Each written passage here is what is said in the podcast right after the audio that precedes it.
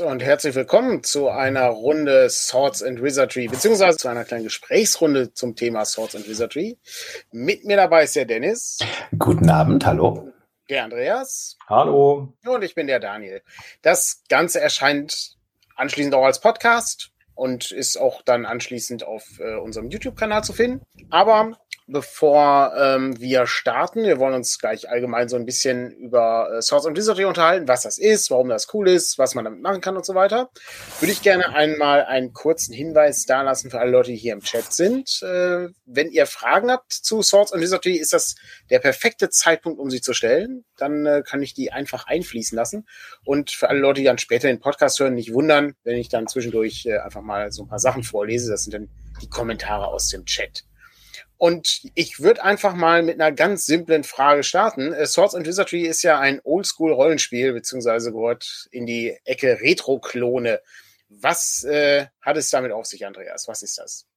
Ähm, also die, die äh, OSR-Spiele, ne, ursprünglich mal Oldschool Renaissance, glaube ich, war der erste Begriff. Dann kam Oldschool Revival, dann kam Oldschool Roleplaying, wie auch immer, OSR jedenfalls. Oh shit, run.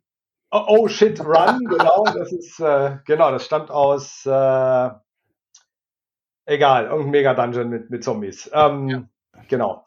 Äh, da haben sie gewitzelt, dass das da bestehen würde. Genau. Also das ist, das ging damit los, dass die, das Wizards D&D äh, unter die ähm, unter die OGL gestellt hat und man dementsprechend Sachen nachbauen konnte und irgendjemand ist auf die tolle Idee gekommen und hat gesagt, wir können ja jetzt die Begrifflichkeiten benutzen über die OGL ähm, und Regeln lassen sich nicht schützen und insofern können wir jetzt eins zu eins die alten D&D nachbauen, wie sie 1974 plus rausgekommen sind. Und das Ganze ging los mit AD&D 1, mit Osric, ähm, wo auch der Matthew Finch seine, äh, seine Finger im Spiel hatte. Und ich glaube, das zweite, was er gemacht hat, ich bin, was die Geschichte angeht, jetzt nicht hundertprozentig auf dem Laufenden, aber ich glaube, das zweite, was er gemacht hat, war dann Swords and Wizardry.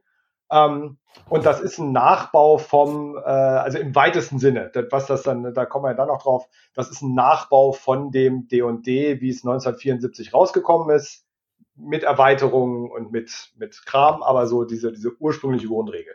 Und äh, die anderen OSR-Sachen, die dann kamen, zweite, dritte Generation, die haben das dann weiterentwickelt, aber das ist jetzt wirklich nur ein, also nur ein Häkchen, das ist ein eins zu eins Nachbau, so aufbereitet, dass man versteht, was man tun soll. Wie äh, unterscheidet sich das denn von äh, den äh, aktuellen Versionen, äh, wo man äh, Fantasy Dungeons erkundet, Dennis? Also, ähm, was ist denn, das hat, das hat ja schon ein anderes Gefühl, das, äh, das Ding zu spielen und funktioniert auch anders. Ja, ganz genau. Also es gibt solche Sachen wie Talente oder äh, Fertigkeiten gibt es einfach gar nicht oder in sehr reduzierter Form vielleicht bei einzelnen Klassen, aber ist, sowas gibt es einfach gar nicht die Figuren äh, wissen ziemlich genau, also was man am Anfang kann, kann man eigentlich im Laufe der Zeit nur höchstens ein bisschen besser. Also man kommt sehr, sehr, sehr schnell herein und eben ähm, man löst wirklich äh, Probleme, die sich äh, den Spielercharakteren stellen, äh, eher durch geschicktes Denken, eigentlich durch Einsatz von Charaktereigenschaften, will ich mal vorsichtig ausdrücken. Also es ist viel kreative Problemlösung und es äh, gibt da auch keinen großartigen Regelüberbau, der einem da in den Weg kommt. Mhm. Vielleicht so. Sind, sind im Grunde mehr die äh, Fähigkeiten des, äh, des Spielers bzw. der Spielerin gefragt, als äh, die, was die Figur so kann. Ne? Also das ist ein, ein sehr großer Unterschied zu aktuellen Sachen, wo ja im Grunde sehr viele Dinge verregelt sind. Ne? Also das ist ja auch, ist ja nicht alles schlecht, ne? aber dieser Ansatz hier bei Swords and Wizardry äh, und anderen äh, Vertretern von Oldschool-Rollenspielen geht halt einen anderen Weg. Da geht es eben mehr darum, äh, Rulings zu haben statt Rules. Also äh, ne, der, die Spielleitung entscheidet häufiger mal, was, ähm, wie diese Situation zu interpretieren ist. Im Gegensatz jetzt zu aktuelleren Versionen, wo es dann darum geht, dass es da wahrscheinlich eine Regel für gibt. Genau, also ich glaube, das klassische, das klassische Beispiel sind Wahrnehmungsproben. Mhm. Äh, sowas wie Wahrnehmung oder, oder Attributsproben oder sowas gab's halt nicht. Ähm, und so, das war auch nicht so gedacht, sondern man sollte halt sagen, was man tut. Und die Spielleitung hat dann entschieden, ist das sinnvoll, ist das nicht sinnvoll. Manchmal mit einer Probe, manchmal mit einem Rettungswurf oder so, so Kleinigkeiten, aber meistens halt einfach danach, dass es geht. Ich erzähle immer wieder gern, habe ich glaube ich auch schon mal einen Blogartikel drüber geschrieben, äh, dass wir damals immer einen Löffel mitgenommen haben in den Dungeon und äh, jede Tür, die geöffnet wurde, da wurde der Löffel ins Schlüsselloch gesteckt, weil wir zu häufig mit Giftnadeln in äh, Schlössern äh, ausgenockt wurden.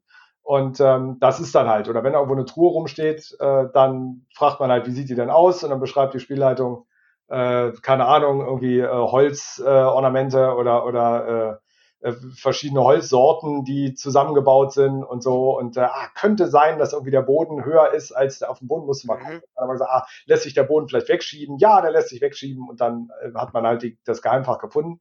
Und das war nicht, würfel mal eine Probe. So, also wie man es heute machen würde. Und äh, das mögen manche Leute lieber, manche Leute mögen das nicht so gern, aber für mich ist das sehr viel, sehr viel spannender. Äh, da wir ja heutzutage auch viel besser wissen, wie man das, wie man das dann umsetzt. Ne? Damals war das teilweise echt langweilig, wenn in jedes Schloss ein Löffel gesteckt wurde. Heutzutage mhm. wurden einfach die Giftnadeln nicht so kunterbunt verteilt, sondern ein bisschen schlauer und dann kann man besser. Ja, das, das erinnert ein bisschen an den ähm, Artikel von ähm, ah, jetzt habe ich gerade den Namen vergessen, äh, McDowell, äh, Chris McDowell ist es, glaube ich, ja. mhm. der auch ähm, äh, Electric Bastionland geschrieben hat mit, äh, ne, also das, das Coole ist nicht die Falle zu finden, äh, sondern das Coole ist, die Falle gefunden zu haben und dann damit zu interagieren. Das ist dann der Reiz und das auch ein gutes Beispiel dafür, wie OSR-Rollenspiel funktioniert. Ja, ja ähm, genau. Ich greife mal eine Frage aus dem Chat auf und zwar äh, geht es darum, ob äh, Swords and Wizardry ähm, im Grunde äh, so eine Art äh, D&D bis äh, Version 2 ist. Äh, kann, man, äh, kann man das so zusammenfassen oder gibt es da noch Unterschiede? Ich würde sagen, nein. Ich würde sagen, es ist früher. Mhm. Also man kann das, es ist schon so, dass es nicht das ähm, hochkomplexe, ähm, durchbalancierte D&D 3.5 ähm, Regelwerk ist. Das geht schon viel früher, aber auch die AD&D-Systeme sind bei weitem komplexer und detaillierter als das, was hier bei Certain Wizardry im, im nachgebaut wurde oder besser feingeschliffen wurde, würde ich mal eher sagen. Also ich würde sagen, dass das Swords and Wizardry Complete, was ja die Basis ist für das, was ihr übersetzt habt, ähm, ist so wie AD&D 2.0 gespielt wurde am ehesten.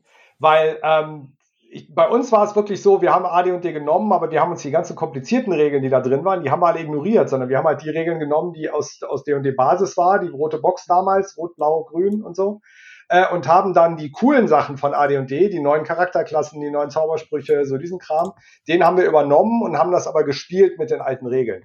Und ich würde sagen, das ist Swords and Wizardry Complete. Das ist nämlich die, die, da kommen wir dann auch noch drauf, die Entwicklung davon. Ich finde, das ist so die, die beste Zusammenfassung. Es ist so, ähm, also nicht bis 2.0 von den Regeln her würde ich sagen vor 2.0, ähm, aber von den Auswahlmöglichkeiten und von den Klassen und Zaubersprüchen und Schätzen und dem ganzen Kram, was man hat, äh, einschließlich 2.0. Mhm. Ich habe mal in meinem ähm, Regal so ein bisschen herumgestöbert und mal rausgeguckt, äh, was ich alles hier so habe. Ähm, ich habe äh, unter anderem hier diese äh, Variante. Das ist die Swords and Wizardry White Box. Ähm, ist vielleicht auch interessant. Ähm, White Box äh, spielt ja auf eine D&D-Fassung an. Äh, und zwar die erste, die in so einer Holzschachtel rauskam. Ähm, da ähm, gab es auch noch äh, einige ja, sagen wir mal, das war sehr rudimentär noch, ähm, das Ganze, äh, aber auch eine sehr interessante äh, Fassung. Ähm, dann habe ich noch ähm, die äh, noch eine Variante der White Box, ähm, auch äh, von Swords and Wizardry, diesmal tatsächlich in einer Schachtel. Das andere war ein äh, gedrucktes Heft. Ähm, da sind viele unterschiedliche Dinge drin, aber die hole ich jetzt alle nicht raus. Ähm, die hat mir seinerzeit übrigens Moritz äh, äh, verschaffen können. Und dann äh, gibt es äh, die äh, gerade erwähnten Core Rules, äh, die Andreas ähm, äh, gerade äh, aufgewiesen äh, erzählt hat. Das ist äh, im Grunde auch eine äh, ein äh, Hardcover in A4. Und dann gibt es die Complete Rules, äh, das Gesamtregelwerk, das, was wir auch für die Übersetzung genommen haben, in dem wunderschönen Arrow Autos Blau. Also das ist ähm, ich muss gestehen, dass äh, ich bin auf dieses Spiel vor allen Dingen aufmerksam geworden auf, wegen des Covers. Das Cover hat mich am meisten fasziniert, weil das so ungewöhnlich ist. Das ist echt super. Ja, wobei, also man muss ja mal sagen, dass es von jeder einzelnen Ausgabe ganz viele verschiedene Versionen gab. Da ja. gab es einen Reprint und noch einen Reprint und dann kostenlos zum Download und nicht. Deine weiße Box ist zum Beispiel von einem anderen Verlag als das Heft, ja. soweit ich weiß. Ähm, und ist dann auch dementsprechend anders aufbereitet. Ähm, also ich, es ist halt so, dass die, dass die äh, D&D 1974 genommen haben und die Regeln aus den ersten Supplements, die kamen, haben sie schon mit reingenommen und das war dann die Core Rules. Ja, da gab es zum Beispiel den Dieb, weil in der Whitebox gab es ja noch keinen Dieb. Da gab es ja nur Fighting Man und Magic User. Mhm. Glaub, das war's schon. Ne? Ja. Und ähm, der Dieb, der war dann schon, war dann ja schon ein Sonderfall. Und ähm, das waren die Core Rules. Dann ist, hat halt irgendjemand gesagt, na Leute, wenn wir es machen, dann machen wir es auch richtig. Dann nehmen wir wirklich nur die drei hässlichen braunen Heftchen und schreiben das auch mal so auf, dass man kapiert, was man tun soll. Das war dann die Whitebox. Ähm, und dann kam dann halt, wo sie den ganzen Advanced-Kram noch mit dazugenommen haben aus AD&D und das ist dann das Complete. Also das ist so, so quasi der, das Endergebnis von mehreren Jahren Spielentwicklung, was sich dann durchgesetzt hat als beste Variante oder als beliebteste Variante, sage ich jetzt mal. Ja, genau. Das äh, ist, glaube ich, ganz gut zusammengefasst. Ich habe äh, noch eine Frage, äh, die bezieht sich darauf, ähm, ob man denn jetzt äh, sein altes Monster-Handbuch aus der ähm, zweiten Edition benutzen kann, um äh, die mit Swords and Wizardry ähm, zu verwenden. Ja. Also so mini, minimale, minimale. Änderungen sind natürlich. Ne, es sind ja, sind ja weiterentwickelte Regeln, das äh, AD&D 2 Monster-Handbuch. Aber ähm, die, die Grundlagen sind so, dass man das eigentlich eins zu eins übernehmen kann. Schlimmstenfalls muss man eine Kleinigkeit weglassen oder so. Ne? Aber wir haben Trefferwürfel, wir haben Rüstungsklasse, die funktionieren alle gleich. Ich glaube, die Basis bei AD&D 2 Rüstungsklasse war 10 und bei Swords and Wizardry ist es 9. Ich glaube, das ist dann der, der einzige echte Unterschied, wo man jetzt sagen kann, das hat regeltechnische Auswirkungen. Ähm, ne, das ist also ein ungerüsteter Bauer äh, mit, mit durchschnittlicher Geschicklichkeit, äh, hat halt Rüstungsklasse 10 bei AD und D und Rüstungsklasse 9 äh, bei äh, D 1 oder 0. Ähm, 5% Unterschied halt. Ja, gut. Aber ich denke, das sind so das ist halt volle Fans. Also, ich sag mal einfach ja. Sehr gut, das ist doch eine, das ist doch eine gute, äh, gute Antwort. Vielleicht braucht man es auch gar nicht, weil halt das, äh, das äh, Complete-Regelwerk einfach schon richtig viele tolle Monster drin hat.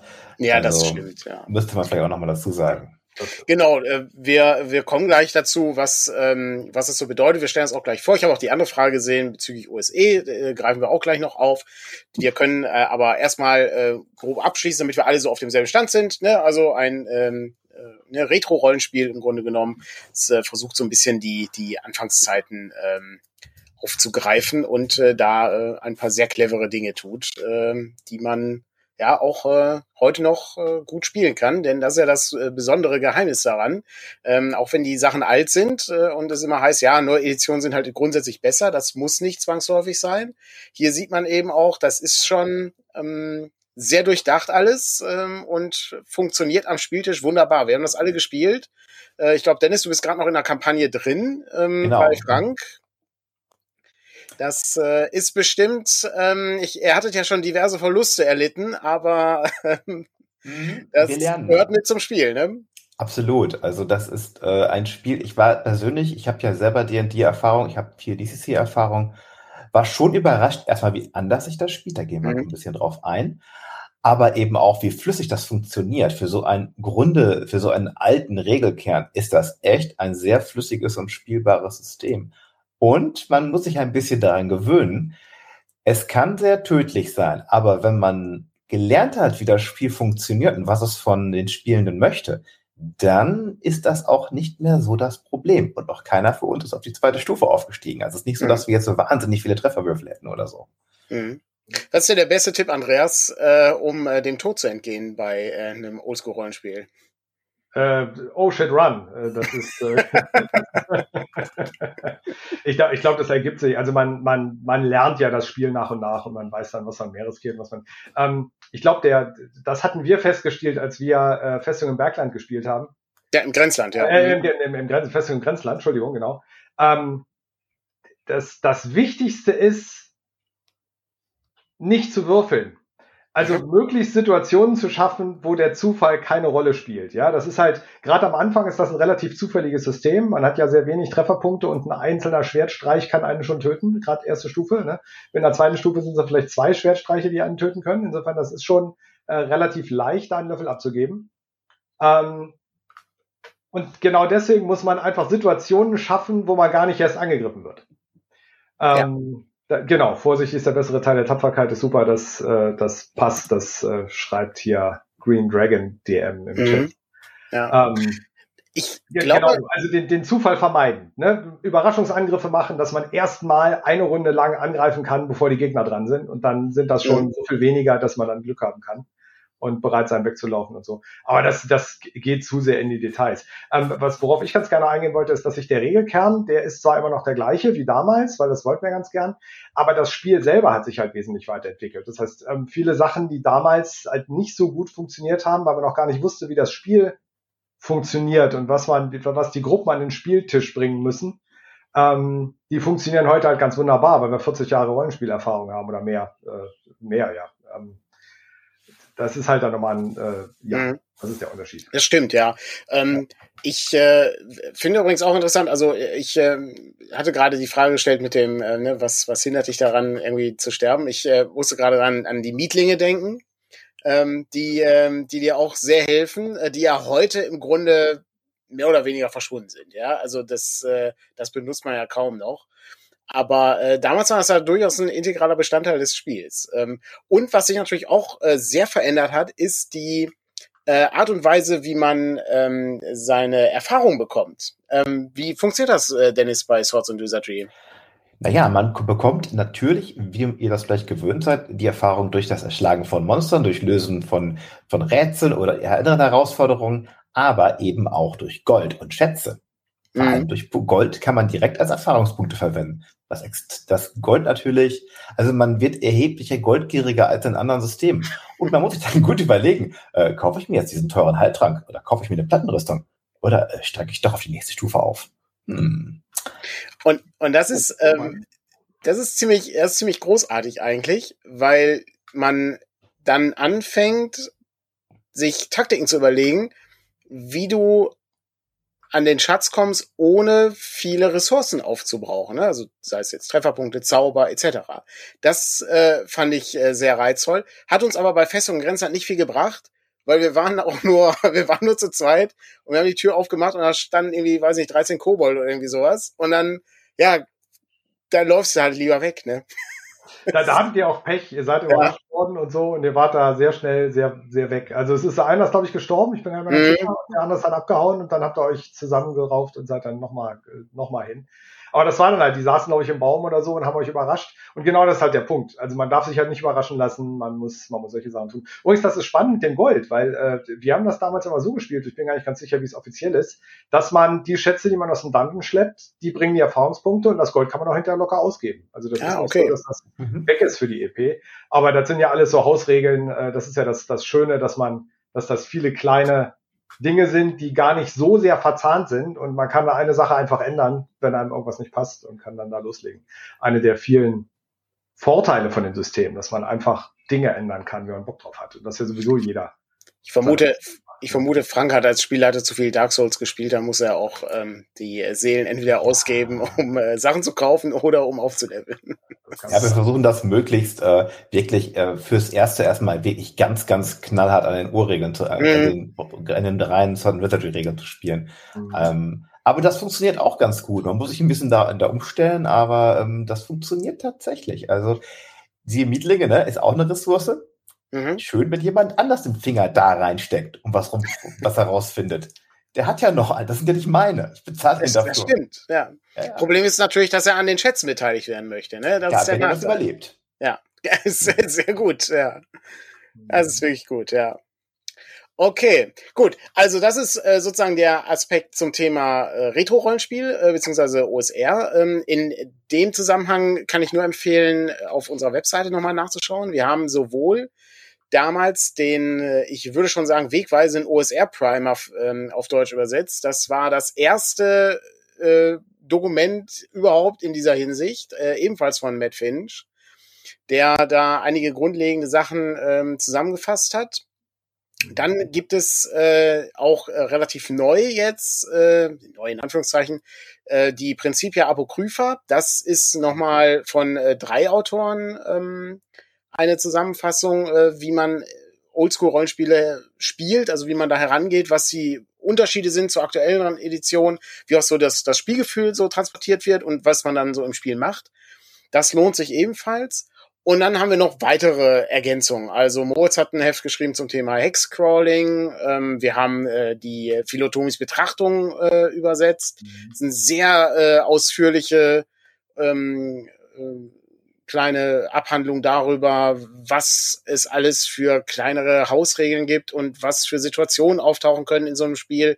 Das basiert aber dann noch auf der Whitebox, wenn ich mich recht entsinne.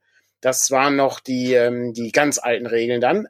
Ganz Stimmt. ehrlich, Tomi würde ich auch nur lesen, wenn man schon ein paar Mal gespielt hat. Das ist, das ist erst dann interessant, wenn man, ähm, ja. äh, wenn man, wenn man das, weil der schon sehr ins Detail geht und sehr spezielle Vorstellungen hat und ja auch Änderungen vorschlägt und so weiter. Ja. Äh, ganz tolles Heft, aber ähm, da sollte man ein paar Mal gespielt haben. Ja, also die, ähm, die einzelnen Aufsätze da drin, also es sind immer so ganz kurze Essays, äh, die immer unter einem Thema stehen. Und da sind wirklich faszinierende Sachen drin. Also äh, was äh, ein gewisser Augenöffner war, äh, ist der der ähm, der Dungeon als mythische Unterwelt. Mhm. Ähm, dass eben da durchaus Dinge nicht realistisch sein müssen. Also die Kobolde brauchen kein Abwassersystem und keine Nahrungsbeschaffung. Das kann interessant sein, muss aber nicht. Das kann einfach auch eine sehr merkwürdige Welt sein. Und der greift das so ein bisschen auf wie äh, so die ähm, so ich glaube ich glaube das war auch die Sagen aus der griechischen Antike oder so wo auch irgendwie merkwürdige Dinge existieren äh, jenseits ähm, der Menschenwelt die eben an der Oberfläche ist cool okay das genau. war sozusagen, um alle abzuholen, äh, der Teil zum Thema, was ist ähm, äh, OSR-Rollenspiel. Äh, und jetzt kommen wir dazu, was ist äh, Swords and Wizardry für ein Spiel? Wir haben ja jetzt schon ein bisschen was darüber erzählt, was wir gespielt haben, äh, beziehungsweise äh, was äh, für Probleme ähm, äh, Dennis seine Mietlinge lösen lässt. Ähm, und äh, ich glaube, äh, es lohnt sich nochmal ganz kurz zu schreiben, was das ist und wie sich die deutsche Fassung von dem Englischen unterscheidet. Also es ist ein klassisches äh, Rollenspielsystem, was im Fantasy spielt, Andreas, richtig? Ja. Was genau. kann ich denn, was kann ich denn da spielen?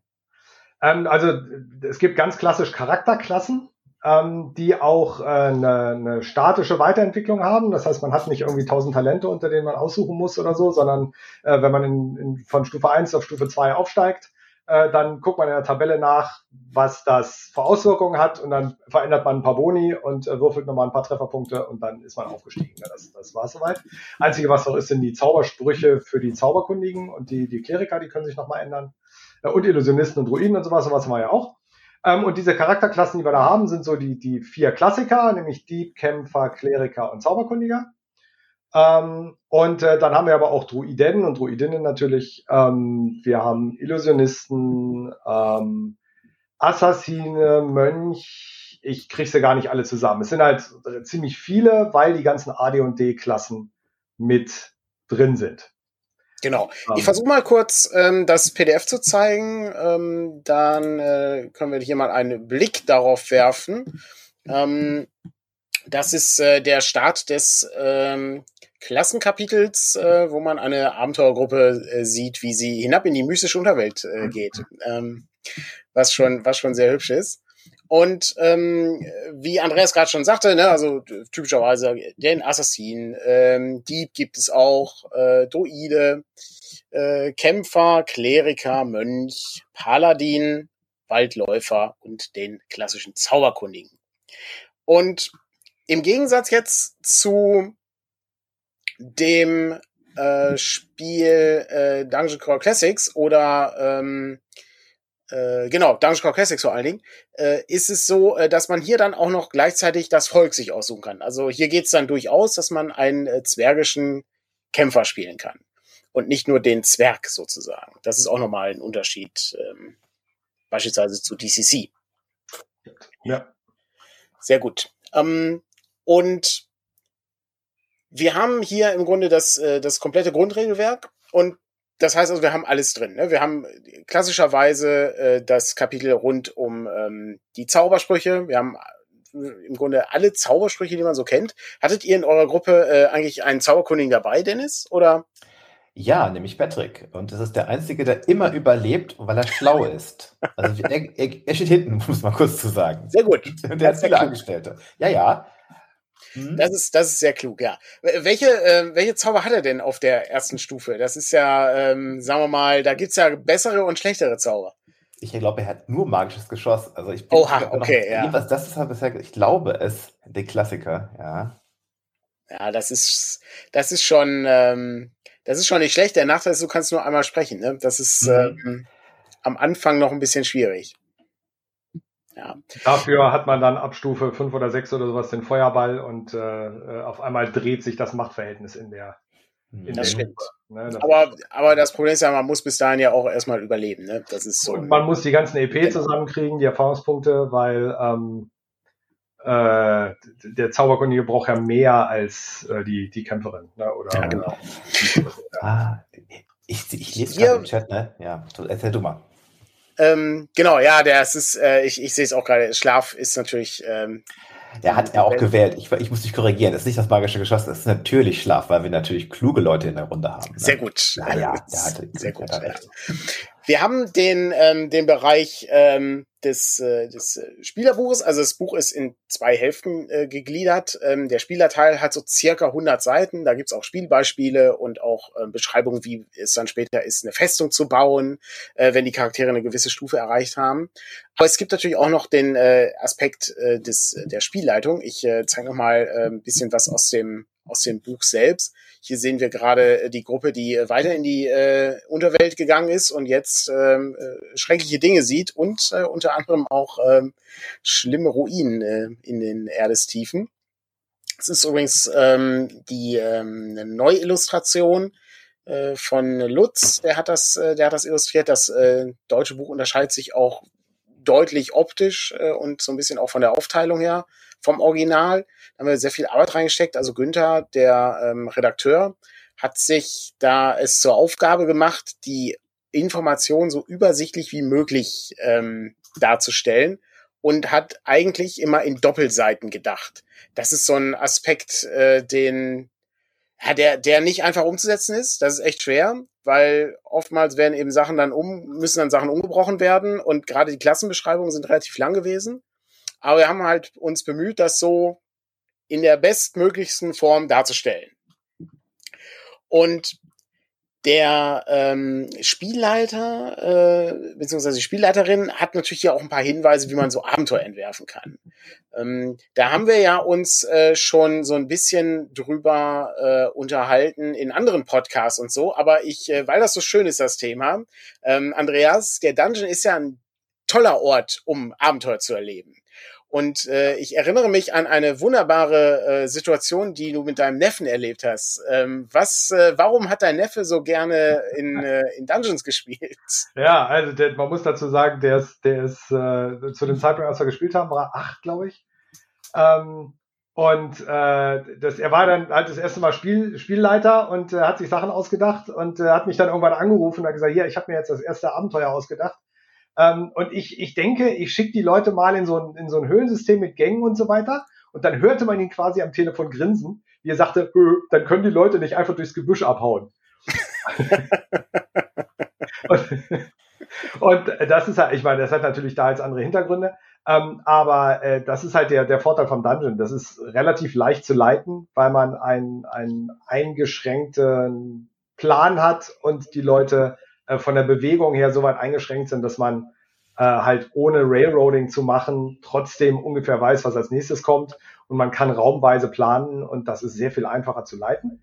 Ähm, außer natürlich, man macht Oldschool Dungeon, äh, wie ich das im, im Abenteuergestalten beschrieben habe, ähm, weil da hat man dann ja, da nimmt man das Ganze ja quasi als, als kleine Welt, den Dungeon. Ne? Das mhm. ist dann halt immer noch einfacher, weil man Ränge und, äh, äh, Gänge und Räume hat. Ähm, aber man hat dann halt auch Fraktionen und äh, dann hat man mehrere Schritte im Abenteuer, nämlich das, der erste Schritt ist erstmal das, das gruselige Erforschen. Was kann da passieren? Was ist an Gefahren da? Und wenn man dann erforscht hat, dann kann man seine Umgebung taktisch nutzen, um die ganzen Bewohner gegeneinander auszuspielen und äh, sich Vorteile zu verschaffen und vielleicht dem schwarzen Drachen im vorletzten Raum äh, ein bisschen was vom Schatz zu klauen, ohne gebraten zu werden. Äh, oder ist auf jeden Fall, ist auf jeden Fall nicht schlecht, ja. Ich äh, glaube, äh, äh, in der Spielrunde, Dennis, äh, seid ihr auch äh, vor allen Dingen in Dungeons unterwegs gewesen, ne? Also die Wildnissachen kamen ja. noch nicht so richtig vor, ne? Ja, so allmählich kommt das jetzt auch. Mhm. Also am Anfang waren wir wirklich so ganz klassisch im, in einer Höhle unterwegs, ja.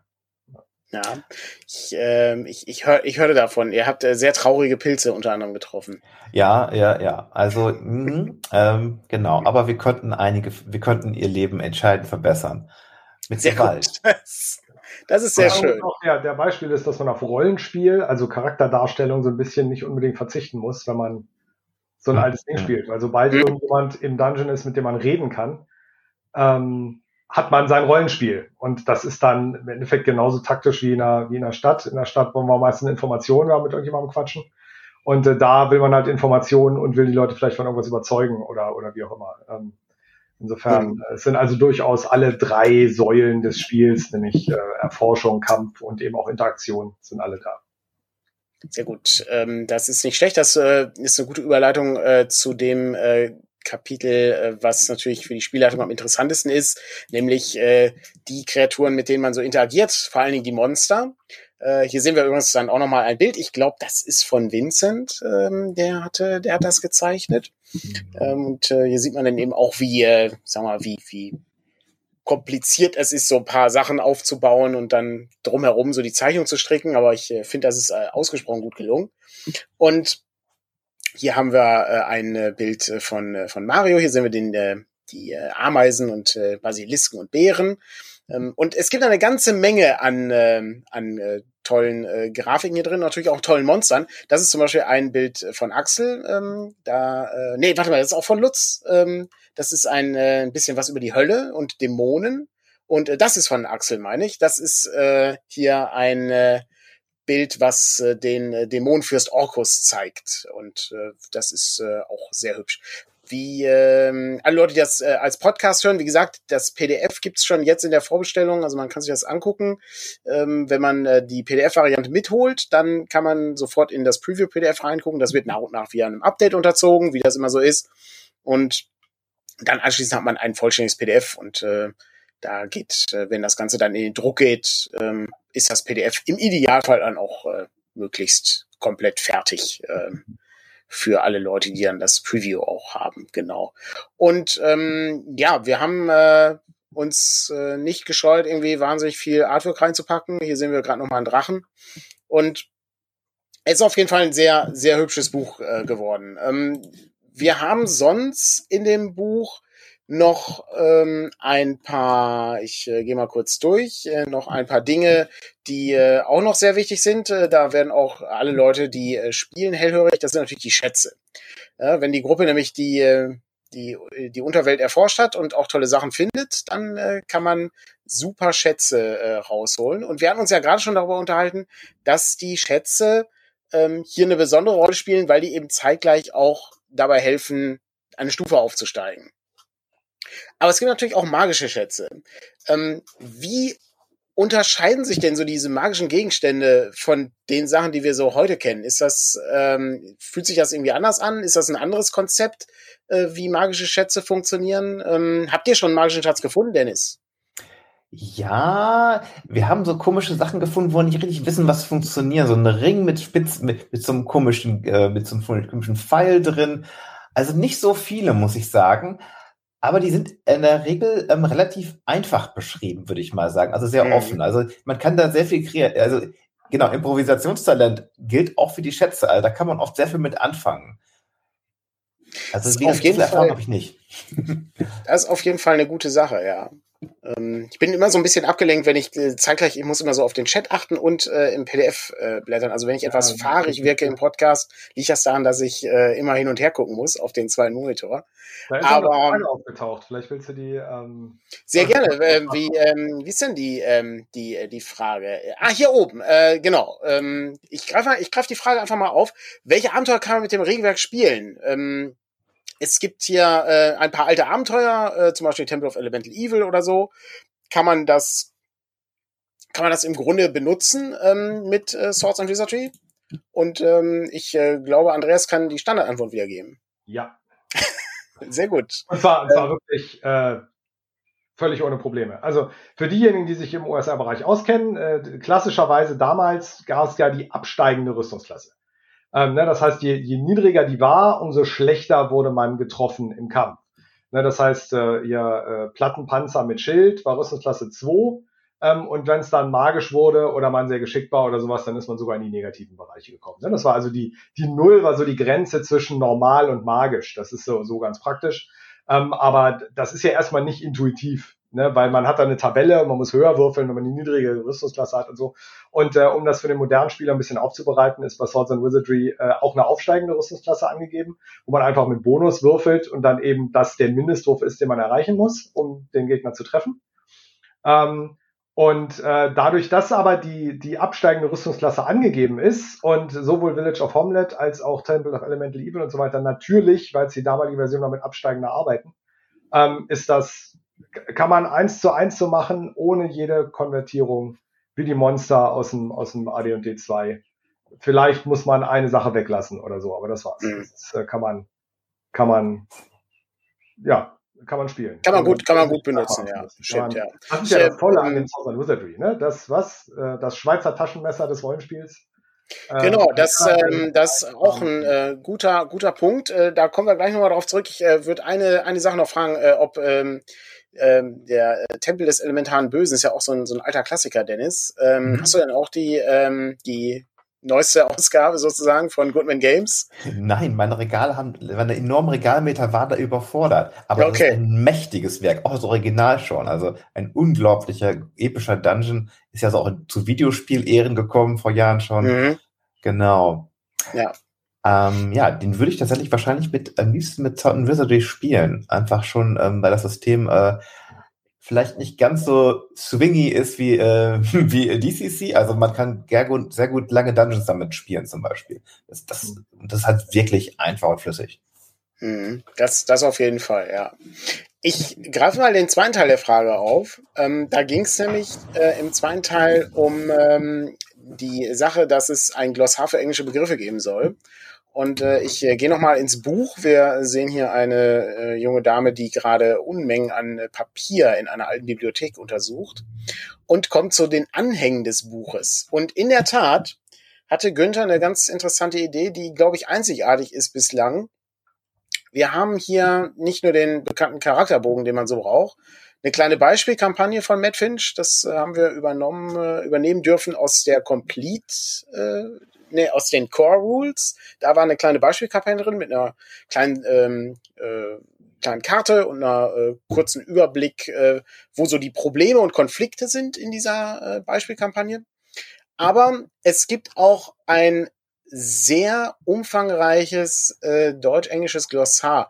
Das heißt also, wir haben zum einen hier so Grundbegriffe, und Abkürzungen, also AC für Armor Class ist dann eben die RK auf Deutsch. Wir haben auch Maßeinheiten äh, da drin, also was ist ein Zoll, äh, was ist ein Inch, äh, all diesen diesen Kram, der äh, nicht auf einem metrischen System basiert und uns regelmäßig in größte Verzweiflung bringt, wenn du Sachen umrechnen musst. Äh, und dann gibt es auch noch ein Glossar über die einzelnen Monster.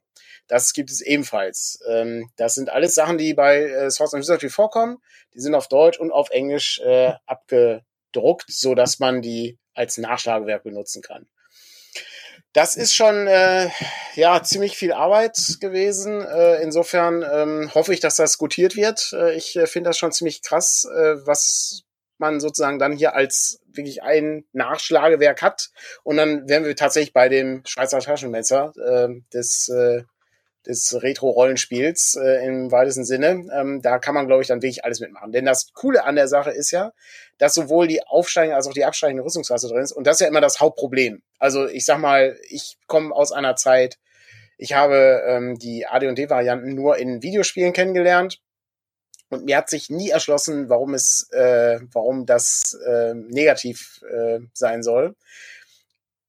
Darum bin ich echt dankbar, dass das eben hier beides ähm, abgedruckt ist. Das freut mich sehr. Aber also ganz ehrlich, die Idee, das Glossar hinten reinzupfen, da müssen wir Günther nochmal für feiern. Ja, ja. Weil das, das Tolle ist ja die unglaubliche Menge an Material, die man sowohl kostenpflichtig als auch kostenlos im, im Internet ja. findet. Das Schwierigste dabei ist, den Schrott von dem Nicht-Schrott zu trennen. Ähm, aber da kann man dann ja Blogs lesen oder was auch immer, was, was davon gut ist und was nicht. Aber diese unglaubliche Masse, das ist halt größtenteils Englisch und die Möglichkeit zu haben, mit dem Glossar halt sehr viele Begriffe direkt nachzugucken. Ähm, das ist schon wirklich schlau gewesen. Das ja. äh, muss man mal sagen, das ist eine, ist eine super Idee gewesen. Ja, also definitiv, ähm, das, ist, äh, das ist eine sehr praktische Angelegenheit. Und äh, gerade für alle Leute, die dann eben, ja, der, wie das halt so ist, ne, wie, was ist das nochmal für ein Zauberspruch hier, äh, ne, was war jetzt hier, äh, ne, keine Ahnung, äh, ein, äh, ein Centipede, äh, was ist das nochmal für ein Monster oder so, ne, und dann guckst du dann eben nach und dann hast du relativ schnell eine Lösung dafür. Ein Centipede kann man sogar noch googeln, also kann man ja sogar noch bei ja, klar. nachgucken, mhm. sowas, aber viel spannender sowas wie der Lich zum Beispiel. Ähm, der Lich. Heute, wenn ich mich nicht irre, der Leichnam gewesen und da, da kommst du ja erstmal nicht so drauf. Ja. Aber wenn du nachguckst, was ein Lich ist, dann ist das ein Blutegel. Und das ja. passt halt nicht so. Ne? Das ist, also, äh, ich kann mich noch lebhaft daran erinnern, als ich da in meinen Monsterhandbüchern in Deutsch saß, ich saß mit englischen Abenteuern da und ich weiß, ich, wie lange ich Zeit damit verbracht habe. Es gab nicht nur ein Monsterhandbuch bei D&D. Nein, es gab viele und dicke. Und bei AD&D erst recht, ne? Also wenn ich dann die Viecher gefunden habe und dann feststellte, oh, ich habe das Buch gar nicht. Ups. Mhm. Ähm, ohne Internet damals. Also das ist schon ein großer Gewinn, auf jeden Fall. Würde ich, würde ich auch sagen, ja. Also ähm, ist, ist, eine, ist eine coole Sache. Äh, Freue mich auch sehr, dass äh, wir das so ähm, ergänzen durften. Und hoffe natürlich auch, dass es auf äh, viel Interesse stößt, ja. Das ist, äh, das ist nicht schlecht. Ja, jetzt kommen wir zu den Fragen, die ich, ähm, ah, ich hatte noch eine Frage übersehen, äh, äh, und zwar äh, die Frage, ob wir auch einen Anhang N haben. Äh, nein, da gibt es keinen Anhang N drin.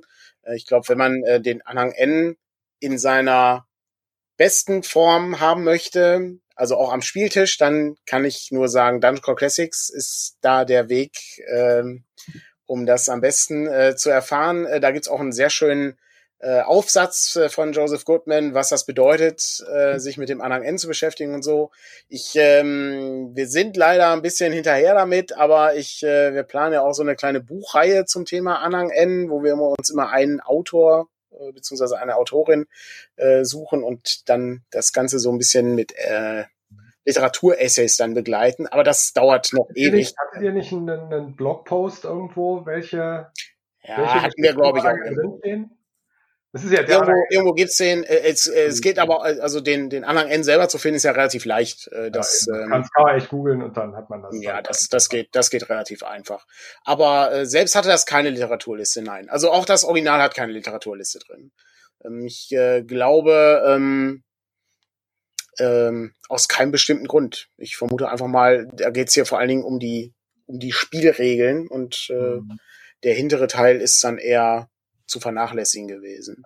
Ja, genau. ähm, darum vielleicht auch der Grund, warum diese Beispielkampagne gar nicht mehr drin war in dem Gesamtregelwerk. Ähm, vielleicht ist das auch ja, der Grund, warum die Bücher. Das, weil sie es äh, dünn halten wollten, das Buch, irgendwie, dass man dann irgendwann das, mal Abstriche machen musste oder so. Keine Ahnung. Eus ist ja relativ, also im Verhältnis zu dem alten relativ dick geworden, aber dafür ist es halt auch vollständig. Ne? Das halt, ja, das stimmt, ähm, ja.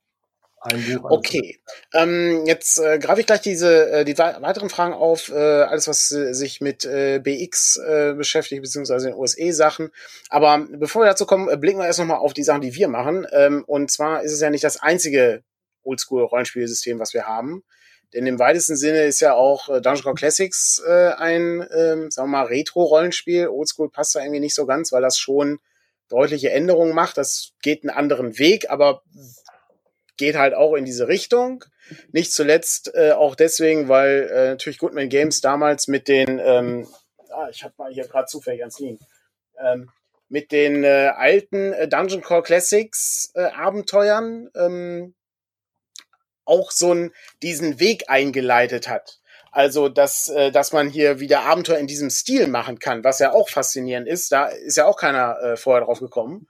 Und ähm, da gibt's eine sehr schöne Anekdote von, äh, von Joseph Goodman, die hatten die haben ja dieses Jahr zehn Jahre, DCC, und haben dann erzählt, dass dann Leute zum Stand gekommen sind, haben sie Module durchgeguckt, die alle diesen, diesen Look hatten, wie damals diese TSR-Module. Und dann gingen die durch und die Leute sagten dann immer, das habe ich gespielt, das habe ich gespielt, das habe ich auch gespielt. Und dann sagte der Verkäufer, nein, das kann nicht sein, du kannst, die sind neu, die, die kannst du nicht gespielt haben, ist unmöglich. Und dann mussten die dann den Autor ranholen und sagen, nee, ich habe das geschrieben, das ist neu. Und darum gibt es dann später, das sieht man hier, diesen kleinen, ähm, diesen kleinen Störer hier oben, wo dann steht, alles neue Abenteuer. Darum wurde der dann da drauf gemacht. äh, was ich auch sehr faszinierend finde. Aber offensichtlich habe ich es so gut geschafft, das zu imitieren mit der blau, blau-weißen Karte, den, ähm, den entsprechenden Layout und so und den, den Grafiken, dass das so authentisch aussah. Fand ich auch sehr faszinierend. Okay, das ist einmal Dungeon Classics, aber wir haben auch Beyond the Wall. Und das sind ja alles Spiele, die in diesem Kosmos irgendwie existieren. Was ist denn jetzt hier der große Unterschied äh, zu den Spielen im Gegensatz ähm, zu Swords and Wizardry, Dennis? Also was, was, wo ist denn Beyond the Wall und Swords and Wizardry? Was, ja, was unterscheidet die beiden? Jetzt muss ich ein bisschen als Laie, als äh, Beyond the Wall Laie hier auftreten. Ich habe das Buch natürlich, aber Beyond the Wall geht noch einen bisschen anderen Weg. Erstmal ähm, fängt man als jugendlicher Held an, also mhm. ja klar ist man auch in äh, Swords and Wizardry unerfahren, aber auch die, der Aufbau dieser, äh, dieses Dorfes und ähm, die, äh, das, auch das Magiesystem unterscheiden sich da schon stark von dem, was man so in Swords Wizardry gewohnt ist. Also es ist, äh, es weicht in vielen Fällen davon ab, aber wir haben schon eine gewisse Kompatibilität, würde ich sagen. Ja, das stimmt.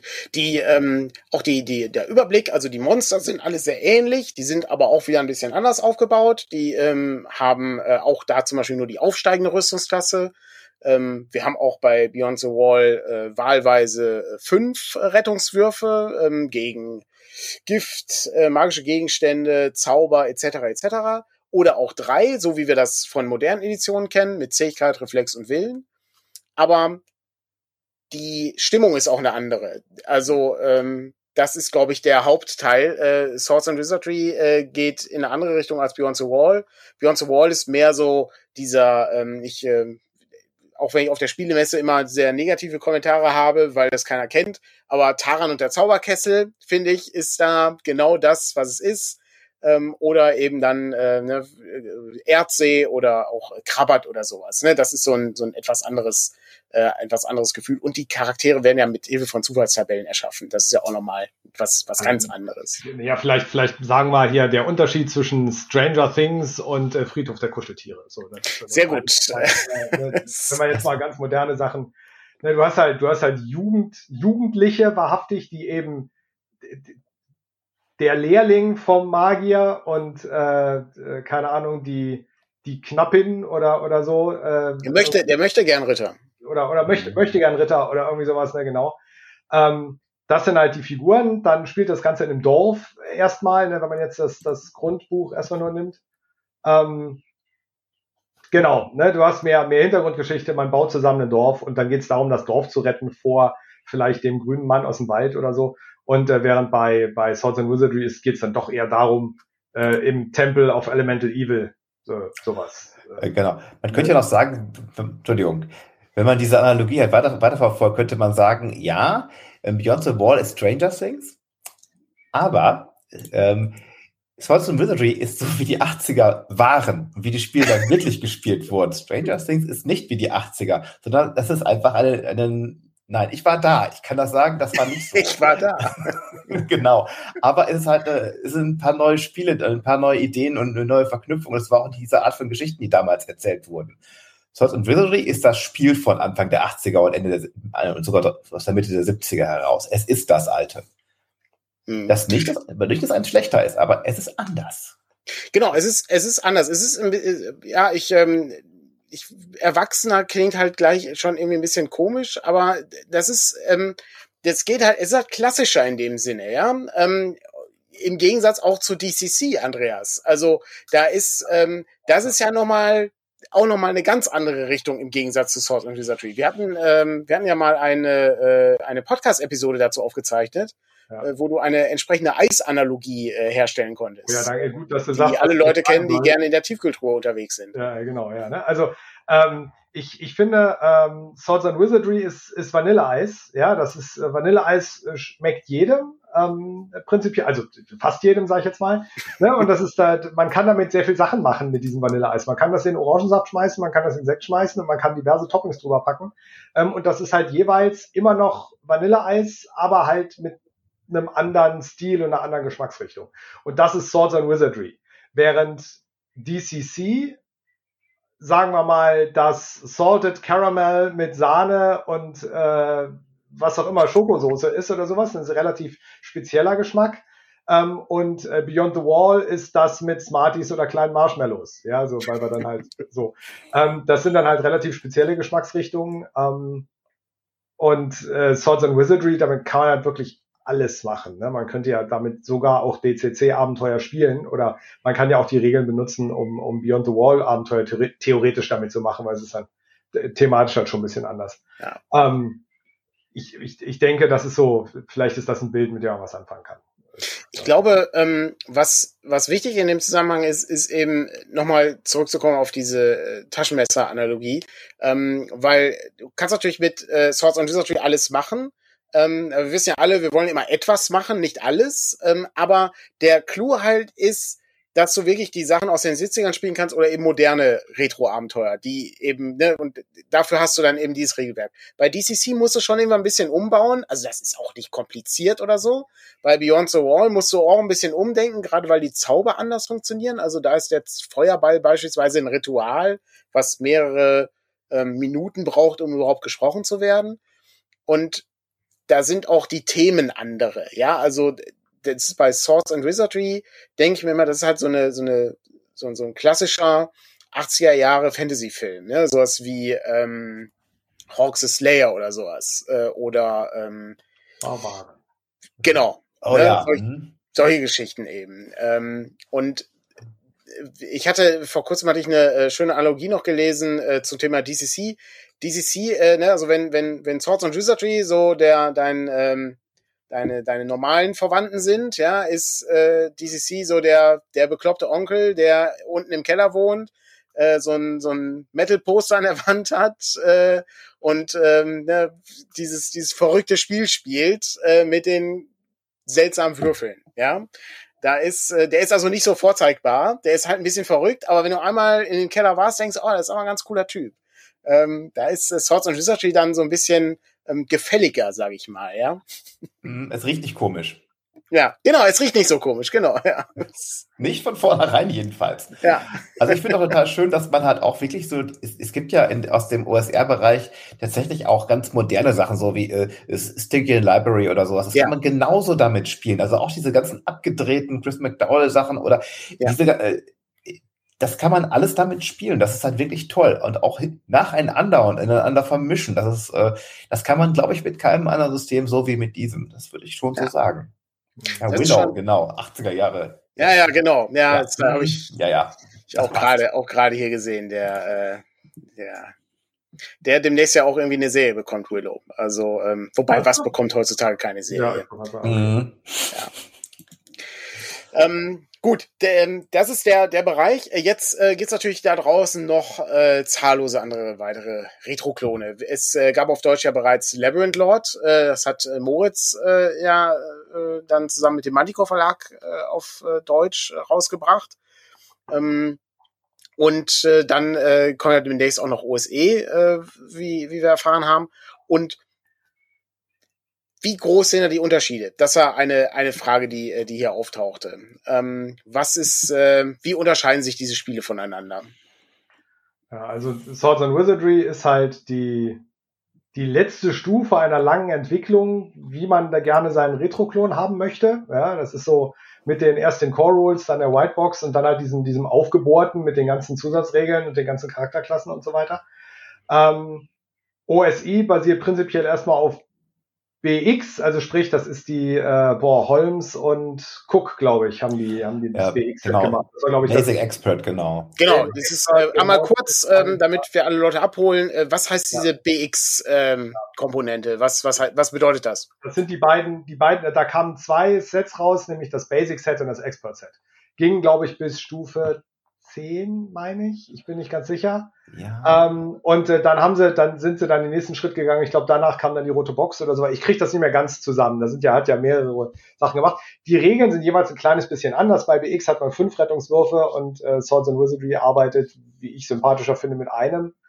Ähm, Genau, also regeltechnisch ist das relativ gering. Bei OSI gibt's ja auch ein Advanced Set, wo, wo sie die zusätzlichen Charakterklassen drin haben und so. Insofern, das ist also auch.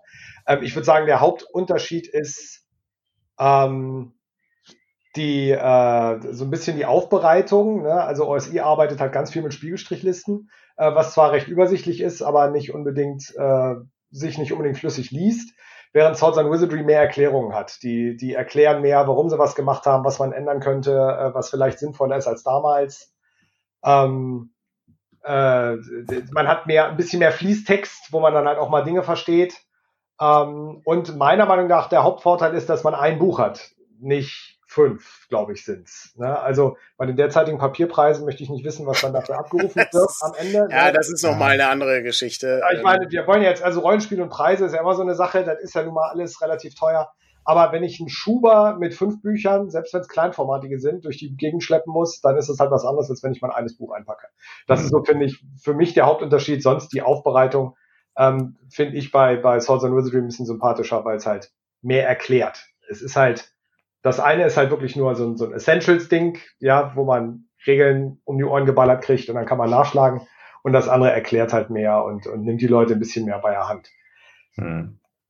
Vielleicht gehen die Meinungen auseinander, aber das ist so für mich der Hauptunterschied. Rein regeltechnisch nimmt sich das. Ich denke, der Einstieg ist mit and Wizardry ein bisschen deutlich einfacher, einfach ja, ja. schlicht, weil mehr erklärt wird, weil es so eine Art Didaktik gibt, aber OSI ist ein, wirklich so ein Barebones-Ding, was die Sachen auf möglichst klarem Raum, auf kleinem Raum möglichst klar erklärt. Das tut es auch gut, aber es hat seine Vor alles seine Vorzüge. Ja. Genau, Gibt es auch als Einzelband, das stimmt, genau. Stimmt, ja. OSI gibt es also, als Einzelband, aber nicht nicht auf Deutsch, soweit ich weiß. Die Ankündigung, die ich gesehen habe, sind, dass, der, dass das alles komplett mehrere sein sollen. Geht ja jetzt auch ums Deutsche. Und Swords and Wizardry hat ein Glossar. Also ganz ehrlich, das ist, äh, ich finde, ich finde, das ist ein Riesenunterschied. Das macht echt äh, den Unterschied zwischen gut und saugut aus hm. für mich. Ja, das funktioniert. Also das, äh, ich glaube, spieltechnisch unterscheidet sich das alles nur marginal. Das ist, äh, das ist alles sehr klein. Ähm, aber am Ende ist so immer die Frage, ne, wie wie ist das aufbereitet und so weiter. Und äh, ich, äh, ich meine, ich habe äh, damals, wir haben ja die Wintertochter übersetzt von Gavin Norman. Ähm, also ne, der, wir hatten sozusagen ähm, äh, die äh, Oldschool Essential Sachen stehen auch bei uns im äh, Büro sozusagen. Äh, ne, also das, ähm, das ist alles, äh, das ist alles ganz interessant. Das ist alles ein interessanter Kosmos, sage ich mal. Aber wir haben eben vor, vor Jahren ist ja auch sehr lange schon in Entwicklung Source and Wizardry, das hat halt ewig gedauert aus Gründen. Aber ähm, jetzt sind wir endlich äh, so weit und jetzt, jetzt kommt sozusagen raus. Ja. Ich meine, ihr habt ja auch das Informationsdesign noch mal ein bisschen angepasst mit den, ja, ja. Layout und den Doppelseiten und so weiter. Und hier äh, Rack here the Red schreibt nicht ganz zu Unrecht, äh, dass ihr mit eurem Layout und den Bildern die Latte ziemlich hochgelegt habt, was die Optik des Buches angeht. Ja, also äh, ich zum Beispiel bin sonst kein großer Freund von limitierten Fassungen, weil das halt ähm, meistens ja nur der Cover der Unterschied ist, aber eure Gelbleinen mit blauem Bild ist wahnsinnig hübsch geworden. Das ist, das ist, äh, kann ich allen nur mal äh, gucken, guckt euch mal den Link an, das limitierte Ding. Ähm, das sieht echt toll aus. Also das ist das normale blaue Cover, finde ich schon sehr cool, aber mit dem gelben Rahmen finde ich sehr Hammer. Das ist echt toll. So, wie, ähm, wie Patrick dann äh, irgendwie feststellt, ist dann die BVB-Fassung. Ähm, das ist mir gar nicht aufgefallen. Ähm, aber ähm, für einen Gelsenkirchener Verlag natürlich schwierig, die Farben. Ne? Also, mhm. Eintracht Braunschweig ist übrigens auch blau-gelb. Insofern äh, okay. da, da gibt es da gibt's ein paar. Schweden auch. Äh, ich hab, äh, war ja gerade in Stockholm. Äh, ja. ja, ja gut. Ähm, genau. mal, mal sehen. Also ich hoffe jedenfalls, dass das auf Interesse stößt. Ähm, und ähm, Vorbestellung läuft auf jeden Fall noch bis Ende des Monats. Ähm, nicht, äh, nicht verwundern, äh, wenn ähm, die ähm, äh, genau läuft bis Ende des Monats. Äh, wir haben auch noch äh, das Abenteuer Torgrim. Äh, das ist das erste Abenteuer auch von Matt Finch. Das ist äh, ähm, ein Abenteuer, was circa, ich glaube, es hat 48 Seiten oder 250 Seiten, ist aber sehr umfangreich. Also wir haben da eine größere, äh, eine größere Stadt, wir haben eine, eine kleine Wildnissektion, wir haben einen großen Tempel, der äh, zu untersuchen gilt mit äh, schrecklichen Kreaturen, die ich natürlich alle nicht spoilern kann, weil ähm, sonst ähm, wissen die Leute ja schon, was die erwartet. Aber äh, sehr interessantes Abenteuer sehr klassisch in dem Sinne. Und da kommen auch noch zwei weitere. Unter anderem auch das Abenteuer von Moritz, der, ähm, oh, der König des Berges hieß, glaube ich, ne? Oder ist das das Beyond the Wall Abenteuer? Des Bergkönigs. Der, die, genau, das ich verwechsel das immer. Die, äh, wir haben zu viele Berge und Könige.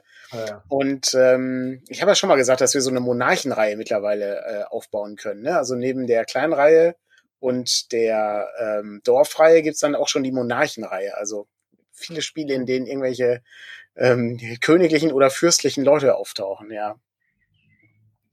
Das ist ähm, eine ganz äh, interessante Sache. Und dann gibt es noch ein weiteres Abenteuer. Ich glaube, das ist von, ähm, oh, das, das war es auch von Matt Finch. Ich bin gerade nicht sicher. Da ging's. Äh, das ist äh, ein Abenteuer, wo ähm, das war 1974, glaube ich, ähm, wo glaub, auch noch so ein bisschen mehr Einzel ähm, äh, Aspekte aufgegriffen werden, wie man das leitet. Also das war auch noch so ein Teil. Ja. Und äh, ich sag mal, für die Zukunft äh, haben wir uns auf jeden Fall noch so, so ein paar Sachen vorgenommen, die ganz interessant sind. Da werde ich gerne auch bei Zeiten mit Günther nochmal drüber sprechen, was so alles ansteht. Und wir gucken mal. Also äh, Ziel ist ja irgendwie coole Sachen rauszusuchen, die zu, ins Deutsche zu übertragen. Und da man eben mit Swords and Wizardry im Grunde alles benutzen kann, ist man da relativ offen und frei in dem, was man dann so übersetzen kann. Ne? Also da äh, kann man auch ein Labyrinth Lord Abenteuer ohne Probleme und ohne viel Umrechnerei ähm, benutzen und dann eben herausbringen. So, jetzt ist die große Frage, gibt es noch weitere Fragen aus dem Chat? Wenn nämlich das nicht der Fall ist, können wir hier langsam zu Ende kommen und äh, in äh, dem Zuge ist natürlich die Frage, ähm, gerade, äh, wir geben dem Chat noch mal ein bisschen Zeit, ähm, was steht denn als nächstes in eurer äh, Runde an, Dennis? Ähm, habt ihr den, ähm, ähm habt ihr ähm, das, äh, das Dorf habt ihr ja schon erreicht und äh, was, mhm. was passiert dann? Also was, was ist euer nächster Auftrag? Äh, Auftrag ist ja so eine Sache. Wir sind gerade dabei, eine große Hexkarte zu erkunden und versucht, und da war gerade so ein Haus, das war uns zu groß. Also die Tür, das waren so, also für so Leute, die so ab so ab drei Meter fünfzig groß waren. Das haben wir erstmal umgangen. Also wir okay. sind gerade dabei, Klug. den Drachen von Brandon Ford ähm, zu suchen und zu gucken, was es überhaupt mit dem auf sich hat. Und wie der Hauptmann, der, der ist angeblich immer besiegt worden. Aber warum ist der wieder da? Das mhm. verwirrt uns, diese ganzen Geschichten. Also die Dorfbewohner haben uns unwahrscheinlich viele Aufträge übergeben. Und wir haben schon, also es ist, wir wissen noch gar nicht richtig, was wir tun. Wir sagen, wir laufen da einfach mal so durch und gucken, was passiert. Und Sachen passieren. Das ist das Erstaunliche. Sehr gut, das ist ja, das ist ja schon nicht schlecht. Ich habe eine Frage aus dem Chat, äh, kann ich aufgreifen und äh, dann kann vielleicht Andreas äh, gleich noch erzählen, was wir so bei DCC machen. Und dann haben wir so einmal so einen Rundumschlag gemacht und dann erzähle ich gleich noch was zu Beyond the Wall und dann haben wir hier wirklich den, den kompletten Teil äh, einmal abgehandelt äh, zum Thema äh, OSR-Sachen. Ähm, die Frage aus dem Chat lautet, äh, kann ich noch nachträglich irgendwelche Produkte zu der Vorbestellung hinzufügen? Ja, das dürfte kein Problem sein. Wenn irgendwelche Probleme auftauchen, kann man einfach sich äh, mit diesem ähm, hier äh, Formular an äh, Patrick wenden, der kann dann zur Not auch irgendwie von Hand irgendwie noch Sachen anpassen. Ja, wenn, wenn die Miniore einfach bestellen und dann äh, kann man irgendwo einen Haken setzen bei äh, naja, zusammenlegen oder so. Ne? Dass man dann sagt, mit offener Bestellung zusammenlegen, dann macht mhm. man einen Haken rein, dann wird das Porto rausgeschmissen ähm, und dann wird das mit der offenen Bestellung zusammengelegt und man zahlt dann dafür das Porto. Ja, genau. Das ist, das ist ganz gut, ja. Ähm, dieser ähm, dieser, diese Geschichte, die wir gerade aufgenommen haben, wie gesagt, erscheint auch als Podcast. Ähm, das ist nicht der letzte Podcast, der erscheint. Da sind noch äh, drei weitere Podcasts zu Source and Wizardry sind auf meiner Festplatte, die geschnitten werden müssen. Das äh, kommt im Laufe der Zeit, kommt das. Also es verliert ja nicht an Gültigkeit. Äh, ich kann, ähm, die Vorbestellung äh, läuft so, dass die äh, Deluxe-Ausgabe in, in Leinen nur so lange erhältlich ist, wie die Vorbestellung läuft. Das heißt also danach nicht mehr. Wer also überlegt, hat bis Ende des äh, Monats Juni Zeit, das zu bestellen. Dann ist nur noch die normale Fassung sozusagen erhältlich. Die limitierte Fassung, da werden irgendwie minimal mehr hergestellt, um irgendwelche besonderen Postprobleme zu lösen damit und so. Aber ansonsten ist sie dann äh, auch nicht mehr erhältlich. Also jeder, der Lust hat, kann sie kriegen, aber danach eben dann nicht mehr. Und äh, danach kommen dann die Abenteuer und das auch hier bei Torgrim, das äh, in der Vorbestellung ähm, war es, glaube ich, so, dass es als äh, Hardcover erscheint, also so ähnlich wie die Wintertochter. Danach, wenn wir das nachdrucken müssen, gibt's das nur noch als Softcover. Das liegt alles an den Papierpreisen. Ich habe beim letzten Morning Matters, glaube ich, schon mal erwähnt, das ist wirklich, wirklich krass. Das hat sich extrem verändert, äh, wie die Preise aussehen und wir können uns da bei Zeit nochmal drüber unterhalten, warum das alles so schwierig geworden ist. Aber das erzähle ich ja relativ häufig in letzter Zeit. Aber ähm, Ich äh, greife noch mal kurz auf, ähm, was ich gestern mit Sarah besprochen habe. Wir sind nämlich auch bei Beyond the Wall dran. Auch hier haben wir wieder ähm, eine neue, also kommt Nachdruck und der Nachdruck wird anders aussehen. Wir haben ja ein neues Beyond the Wall Layout vorgelegt. Das, wir orientieren uns hier auch passend zu Source and Wizardry an Benutzerfreundlichkeit, gucken, was ist möglich, was kann man da machen, welche neuen Grafiken kann man hinzufügen.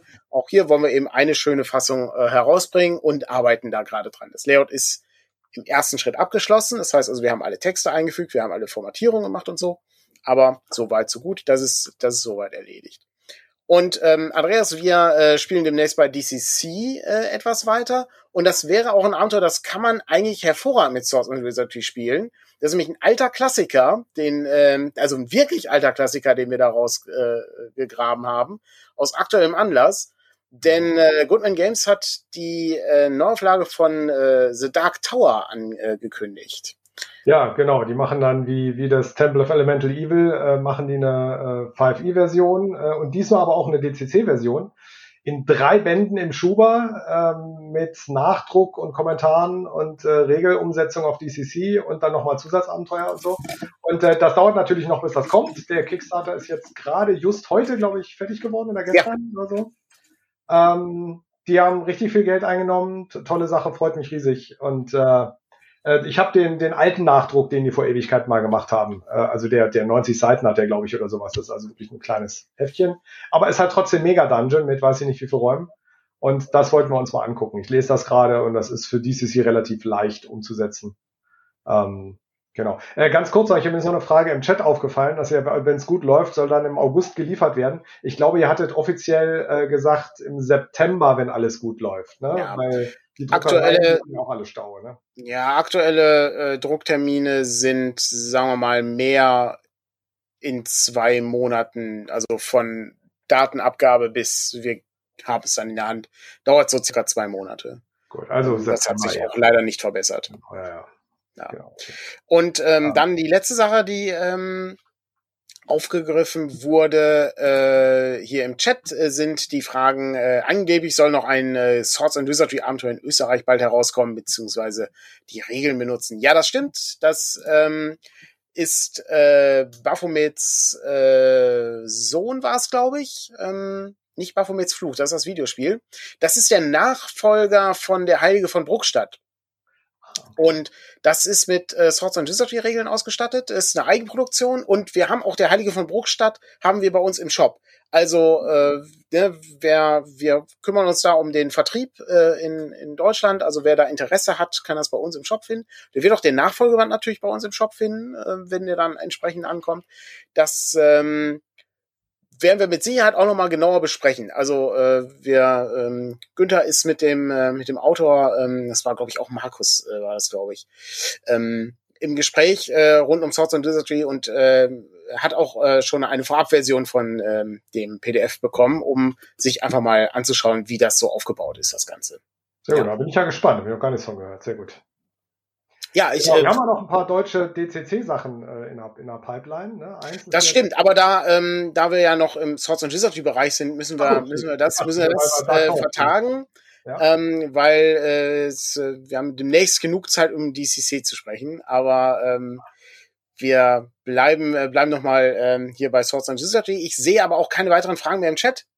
Das bedeutet, ähm, wir sind fertig für diesen Abend. Ich hoffe, wir konnten euch begeistern. Wie gesagt, die Vorbestellung läuft noch ähm, bis äh, Ende des Monats Juni. Äh, ihr habt da die Möglichkeit, die äh, Deluxe-Fassung zu bekommen. Ihr bekommt während der Vorbestellung dazu einen Charakterbogenblock und eine Drehscheibe, die man selber zusammenbauen kann. Da müssen wir noch ein Video machen, wie man das dann macht. Also wirklich ähm, klassischer Oldschool-Gedanke, do it yourself, also äh, mit Schere und äh, so einem kleinen Pin, mit dem man Bücherbestellungen, ähm, Buchsendungen zumacht, äh, kann man dann eine Drehscheibe zusammenbasteln.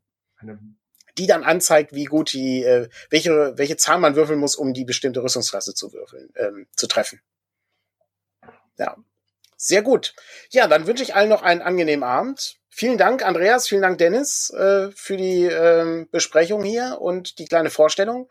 Und ich bin sicher, das war nicht das letzte Mal, dass wir uns über das Horse and Wizardry unterhalten haben. Und äh, ich bin nicht ganz sicher, aber es könnte mal sein, dass wir auch mal eine Runde spielen. Aber da äh, ist sozusagen äh, Frank der Spielleiter und ähm, müsste mal gucken, ob, ob er da Interesse daran hat. Dauert aber noch ein bisschen. Gucken wir mal.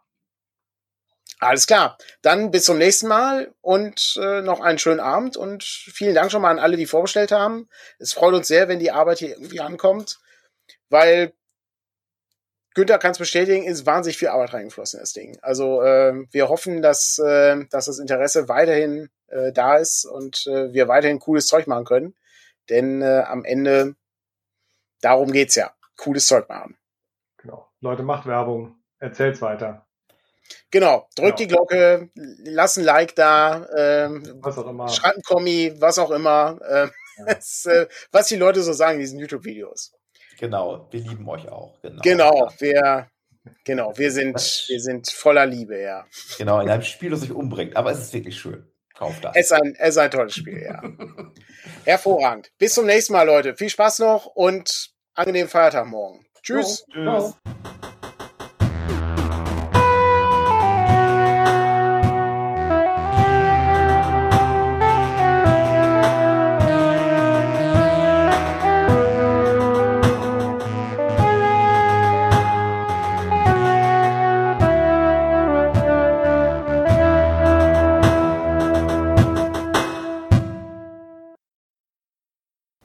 Das Intro stammt wie immer von Konrad und trägt den ungewöhnlichen Titel The Sorceress Sortress.